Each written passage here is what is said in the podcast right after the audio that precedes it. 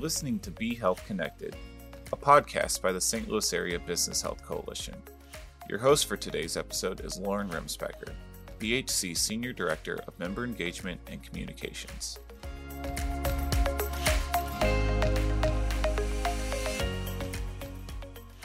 Hello, I'm Lauren Remsbecker, and welcome back to the BHC's Be Health Connected podcast. Nearly two years after the declaration of COVID 19 as a global pandemic, we continue to unpack its far reaching effects.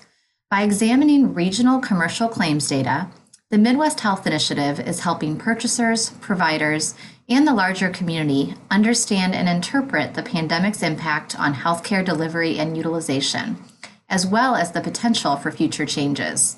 On this episode, we are joined by Dr. Haley Becker, Director of Analytics and Information Services, to discuss a new report shedding light on these important trends. Dr. Becker, we appreciate you taking time to speak with us today. Happy to be here. So, as we get started, why don't you provide us with a little background on the Midwest Health Initiative as an organization? Sure. So the Midwest Health Initiative, or MHI, as we affectionately refer to it, brings together those who provide, pay for, and use healthcare to work together to solve some of our region's most pressing healthcare challenges. MHI's leaders and partners all believe in the powers of information and collaboration to drive improvement in the quality, affordability, and the overall experience of healthcare. And in addition to the forum it provides for collaboration, MHI also stewards the largest commercial claims data set for Missouri and its bordering metropolitan statistical areas, or MSAs. The data include uh, medical and pharmacy claims, plus enrollment and provider files, and all of this represents care received by 2.2 million people, which includes over 1.5 million Missourians and around 800,000 lives in just the St. Louis MSA. Uh, some examples of our community's collaborative use of the MHI data include our annual St. Louis MSA Health Stats Scorecard. And this provides regional benchmarks and measures to gauge our community's collective progress toward improving health and the quality and affordability of healthcare services.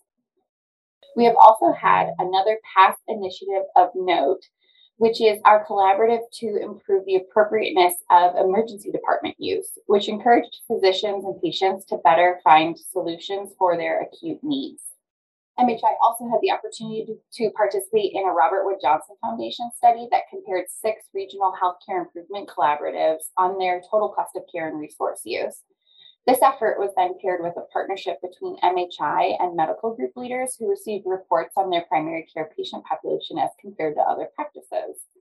Uh, we've got some current collaborative projects underway as well, one of which is what I'm here to talk about today, which is our COVID 19 study. Great. Well, thank you for queuing up today's topic. And I'm very interested to hear some of the findings that you all have released as a part of the COVID 19 chart book. Yeah, so uh, MHI evaluated COVID 19 related utilization trends in Missouri's commercially insured adults aged 18 to 64 years. And we followed these utilization trends through the first year of the pandemic. So we started with the arrival of COVID 19 in Missouri, uh, which was officially in March of 2020, through the governor's stay at home order in April, all the way to February of 2021, a full 12 month period. Uh, we also trended the data for a few years prior to the pandemic so that our audience can get a feel for whether the changes in utilization or incidence were just year over year variations or if really there was an impact from COVID 19. The analysis covered Missouri and its bordering MSAs, which includes uh, some parts of Illinois around the St. Louis area and Cape Girardeau area, as well as uh, Kansas state around the Kansas City area. There were four main topics. Uh, the first was testing, diagnosis, and hospitalizations for COVID 19. And maybe some of our listeners saw an article about this on Midwest Health Hub, uh, which is MHI's uh, communication tool designed to strengthen connections and share knowledge across those that use, pay for, and provide healthcare.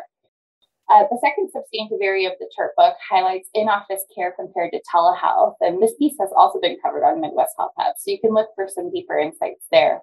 The last two sections cover acute care and preventive screening. So, looking at emergency to care, uh, emergency department utilization, urgent care utilization, the incidence of heart attacks and strokes, surgery rates, and the rates of colon cancer and mammography screenings. As you might expect, there are some dips in healthcare utilization in March of 2020, which is when, you know, that constituted both the co- confirmed arrival of COVID 19 in Missouri and when the World Health Organization officially declared COVID 19 to be a pandemic. Then these dips further drop in utilization in, and incidence in 2020 when the state of Missouri issued a stay at home order.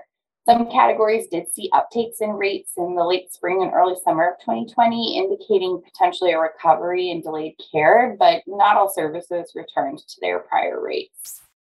So, as I mentioned in 2021, December, just a couple of months ago, MHI released insights from the section of the chart book titled COVID 19 Testing, Diagnoses, and Hospitalizations Year One.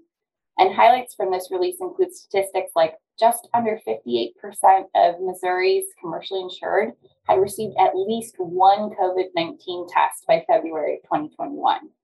And COVID 19 testing was highest in November and December around the holidays. So we also saw the inpatient discharges peaking during those same two months.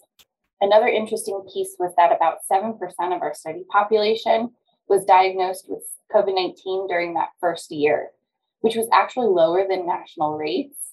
Uh, one study published in the journal Nature showed that areas of the upper Midwest and Mississippi Valley, like Minnesota, Wisconsin, Iowa, and the Chicagoland area, all showed much, much higher rates of COVID 19 diagnoses than what we saw here in Missouri all of this is is so interesting to really see. And i think especially as you said some of those comparisons to the national populations and really seeing where we as a midwest region differ.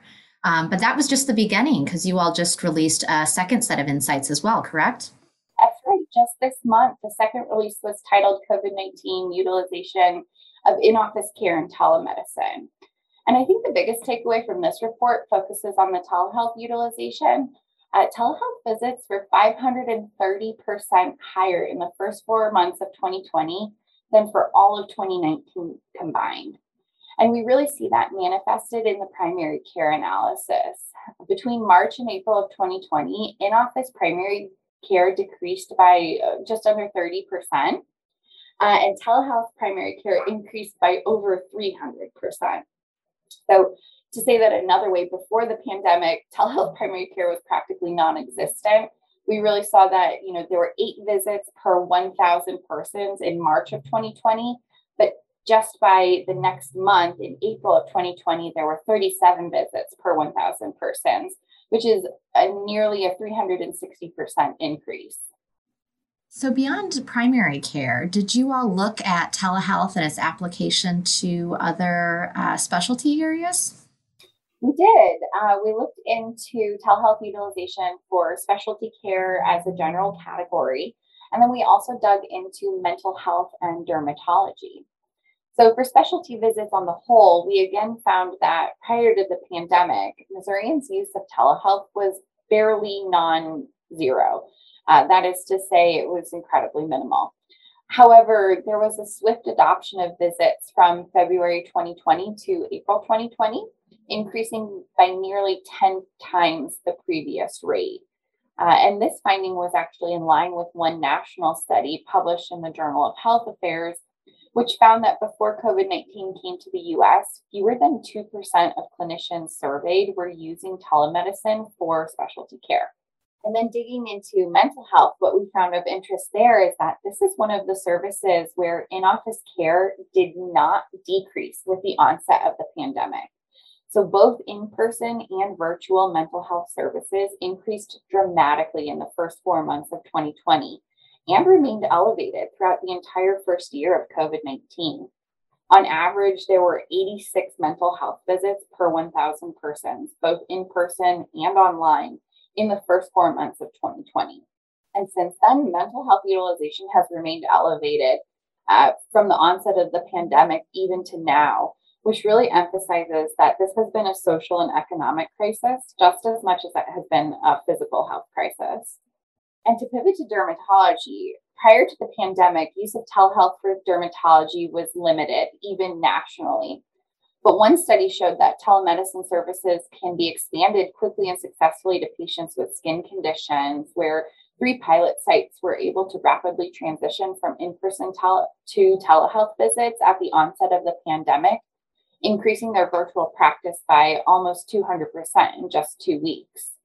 And in Missouri, we found sort of a similar pattern where again, dermatology was almost non existent, uh, or dermatology telehealth utilization was almost non existent before the pandemic. But once COVID 19 arrived in the state, dermatology te- telehealth visits increased by 200 times. Since then, the utilization has stabilized uh, a bit, but it's still stabilized at levels over 10 times pre pandemic rates. And a companion study done by our colleagues at uh, SLU, the Department of Health and Clinical Outcomes Research, showed that 63% of patients with commercial insurance would choose a virtual appointment again after the pandemic. And not surprising at all that we see those telehealth numbers rising so dramatically. And I, I think what we're all uh, really curious is will those trends continue um, as we come off of the pandemic and kind of move into future months? Agreed. When we think about how our audience might be using this report, um, what suggestions do you have for employers and others lis- listeners in our community as they look at the data? Sure. Well, so we all know that the pandemic has dramatically influenced all of Missourians' lives. The current situation already has had a severe impact on the quote unquote norm, and it will continue to do so. Healthcare has arguably seen that the largest of the impact, and purchasers, providers, and payers of healthcare have all been grappling with adapting to this new norm. And so, as a regional health improvement collaborative, MHI saw its responsibility as providing an understanding of the trends in COVID 19.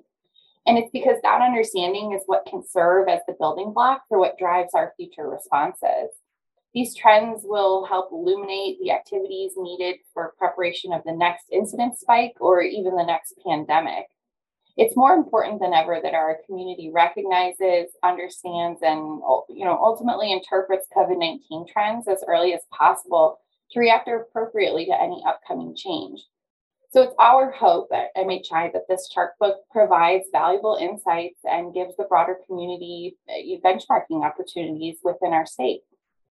And as we all know, um, COVID 19 is not over yet, although we're certainly uh, looking optimistically to the future.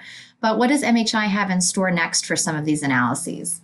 Yeah, I'm so glad you asked because we are indeed preparing a volume two, so to speak. Uh, we know that the pandemic has also reshaped the pharmaceutical industry, but in year one, we didn't have direct visibility into how those changes would manifest and changes are still underway, particularly related to vaccination.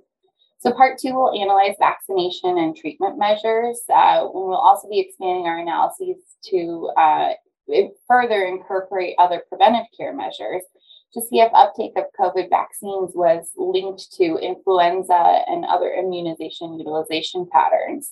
And of course, we'll also continue to trend the effects of COVID on routine care and all the measures from the year one report to see if there have been any other dips in incidence or utilization, or if we've returned to care as usual. I'd also like to put in a plug to welcome feedback from the greater community related to what is important for them to see. You know, are there measures of interest that would uh, benefit or impact your work? Because MHI invites you to call upon us if you have additional informational needs. We're eager to explore those in addition to what we already have slated. Well, Dr. Becker, I really want to thank you for your time today and also just thank uh, the Midwest Health Initiative overall for its continued commitment to advancing health knowledge and information sharing in our region. Uh, and as we do enter what we're now calling the next phase of the pandemic, we look forward to seeing those future insights to help inform our efforts. For those audience members who are looking to see the full chart book and uh, provide feedback on some of the COVID 19 data that we've discussed today, uh, we invite you to do so by visiting www.midwesthealthinitiative.org.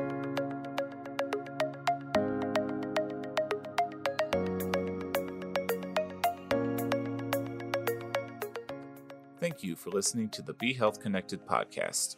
For additional episodes or to learn more about employer resources available through the St. Louis Area Business Health Coalition, please visit www.stlbhc.org org.